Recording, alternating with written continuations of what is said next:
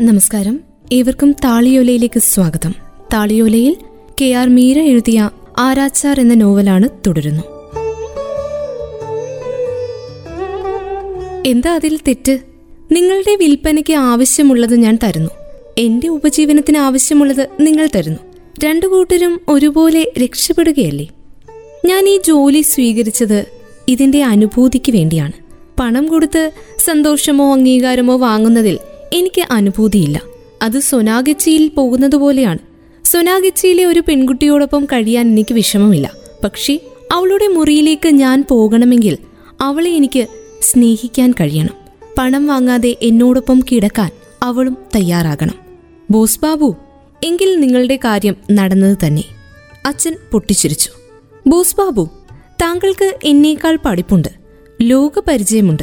ഞാനോ ഒരു പാവം ആരാച്ചാർ. പക്ഷേ ഒരു കാര്യമുണ്ട്. ലക്ഷ്യം മാർഗത്തെ സാധൂകരിക്കുന്നു എന്നെനിക്കറിയാം. സോനാഗച്ചിയിലായാലും വീട്ടിനകത്തായാലും പെണ്ണിനെ കൊണ്ട് ബാബുവിനുള്ള ആവശ്യം ഒന്നു തന്നെയല്ലേ? ഒരുത്തിയെ ഭാര്യ എന്ന് വിളിക്കുന്നു. അതല്ലാതെ എന്ത് വ്യത്യാസമാണുള്ളത്? അതുപോലെയാണ് ഇതും. നിങ്ങൾക്ക് വാർത്ത വേണം. ഞാനത് തരാം. ഈ സ്ട്രാൻഡ് റോഡിൽ ദാ ഈ ആംബുലൻസിനും ശവമഞ്ചത്തിനും പിന്നാലെ പാഞ്ഞു നടന്ന് രഹസ്യമായി പടമെടുത്ത് വാർത്ത വേണമെങ്കിൽ കൊടുക്കാം. പ്രയാസമൊന്നുമില്ലാതെ ഞാൻ തരുന്ന ചായയും കുടിച്ച് എന്റെ കഥ ടേപ്പ് റെക്കോർഡറിൽ പിടിച്ചു കൊണ്ടുപോയി പ്രസിദ്ധീകരിക്കുകയും ചെയ്യാം. രണ്ടും ഒന്നു തന്നെ. രണ്ടാമത്തേത് കുറച്ചുകൂടി എളുപ്പം. അദ്ദേഹം എഴുന്നേറ്റപ്പോൾ അച്ഛൻ കൂടെ എഴുന്നേറ്റു. ബോസ് ബാബു നിങ്ങൾ ആ പയ്യനെ ഒന്ന് പരിചയപ്പെടണം. സഞ്ജീവ് കുമാർ മിത്ര. എന്തൊരു അവൻ ഒരു കാര്യം എങ്ങനെ വാർത്തയാക്കണമെന്ന് അവനറിയാം. ചേതനയുടെ ജോലി ശരിയാക്കിയതുപോലും അവൻ ഒരാളാണ്. ജോലി കിട്ടിയതും ഉടനെ അവൻ പോക്കറ്റിൽ നിന്ന് മുദ്രപത്രം എടുത്തു. സത്യം പറഞ്ഞാൽ ഞാൻ അവനെ നമിച്ചുപോയി. ബോസ് ബാബു അച്ഛനെ നോക്കി പുഞ്ചിരിച്ചു. ഇത് അവരുടെ കാലമല്ലേ ഗൃതാത നാഷിപ്പൂരിൽ നാല് കുഞ്ഞുങ്ങൾ ജലദോഷം പിടിച്ചു മരിച്ചു. ഞാൻ അങ്ങോട്ടൊന്ന് ചെല്ലട്ടെ. ജലദോഷമോ? പുതിയ തരം പനിയാണെന്നാണല്ലോ ഇന്നലെ ടി വിയിൽ കേട്ടത്. ബോസ് ബാബു ചിരിച്ചു. പാവപ്പെട്ട കുഞ്ഞുങ്ങളല്ലേ? പോഷകാഹാരക്കുറവ് കാരണം ഒരു കാറ്റടിച്ചാലും അവർ മരിച്ചുപോകും പക്ഷെ അവരെ കൊണ്ട് കരാർ ഒപ്പിടിപ്പിക്കുവാൻ നിങ്ങളുടെ മിത്രാബാബുമാർക്ക് താല്പര്യം കാണുകയില്ല.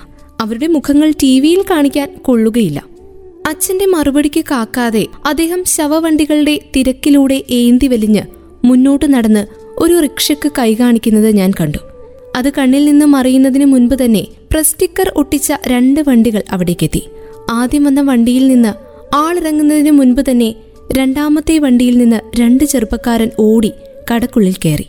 ആദ്യത്തെ വണ്ടിയിൽ നിന്നിറങ്ങിയവർ പരസ്പരം വഴക്കിട്ടുകൊണ്ട് അകലത്ത് തന്നെ നിന്നു. അമ്മ എന്റെ പിന്നിൽ വന്ന് ജനാലയിലൂടെ എത്തി നോക്കി ആരാത് എന്നന്വേഷിച്ചു ചായ കുടിക്കാനല്ല ഞാൻ മന്ത്രിച്ചു. എന്റെ ഊഹം ശരിയായിരുന്നു. അവർ അച്ഛനും അച്ഛൻ അവർക്കും കൈകൊടുത്തു അവർ ശബ്ദം താഴ്ത്തി എന്തോ അച്ഛനോട് പറഞ്ഞു. അയ്യോ അത് സാധിക്കില്ല. അയ്യായിരമോ പതിനായിരമോ എന്നതല്ല പ്രശ്നം. ഒരു വാക്ക് പറഞ്ഞാൽ വാക്കാണ്. വാക്കു പാലിക്കാത്തവൻ മരിച്ചവനാണ്. അവനെ പിന്നെ തൂക്കിക്കൊല്ലാൻ പോയിട്ട് തൂങ്ങി മരിക്കാൻ പോലും കൊള്ളുകയില്ല. അച്ഛൻ തോർത്തെടുത്ത് വീശി ചുമലിലിട്ടുകൊണ്ട് കച്ചവടക്കാരന്റെ കർക്കശ മുഖത്തോടെ അച്ഛൻ അവർ പറയുന്നതിനൊക്കെ എതിരു പറഞ്ഞുകൊണ്ടേയിരുന്നു.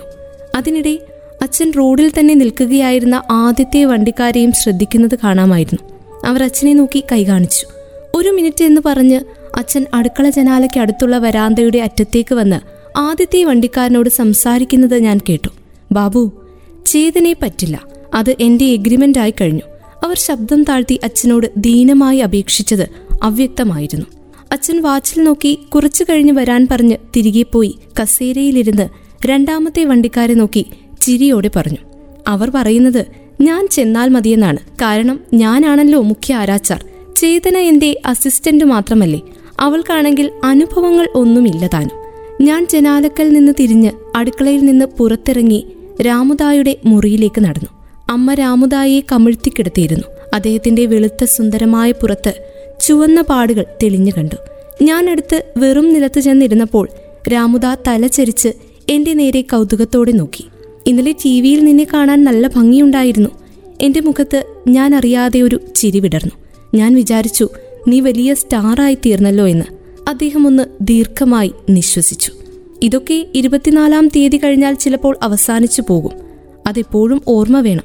ചിരിക്കാൻ പണിപ്പെടുന്ന എന്റെ മുഖത്ത് നോക്കി രാമുദ എന്തോ പറയാൻ തുടങ്ങിയപ്പോഴാണ് പുറത്തെ ഇടുങ്ങിയ മുറ്റത്തേക്ക് സുദൈവ് കാക്കുവും രണ്ട് ചെറുപ്പക്കാരും നീങ്ങി നിന്നത്. താളിയോലയിൽ കെ ആർ മീര എഴുതിയ ആരാച്ചാർ എന്ന നോവലാണ് തുടരും അടുത്ത അധ്യായത്തിൽ.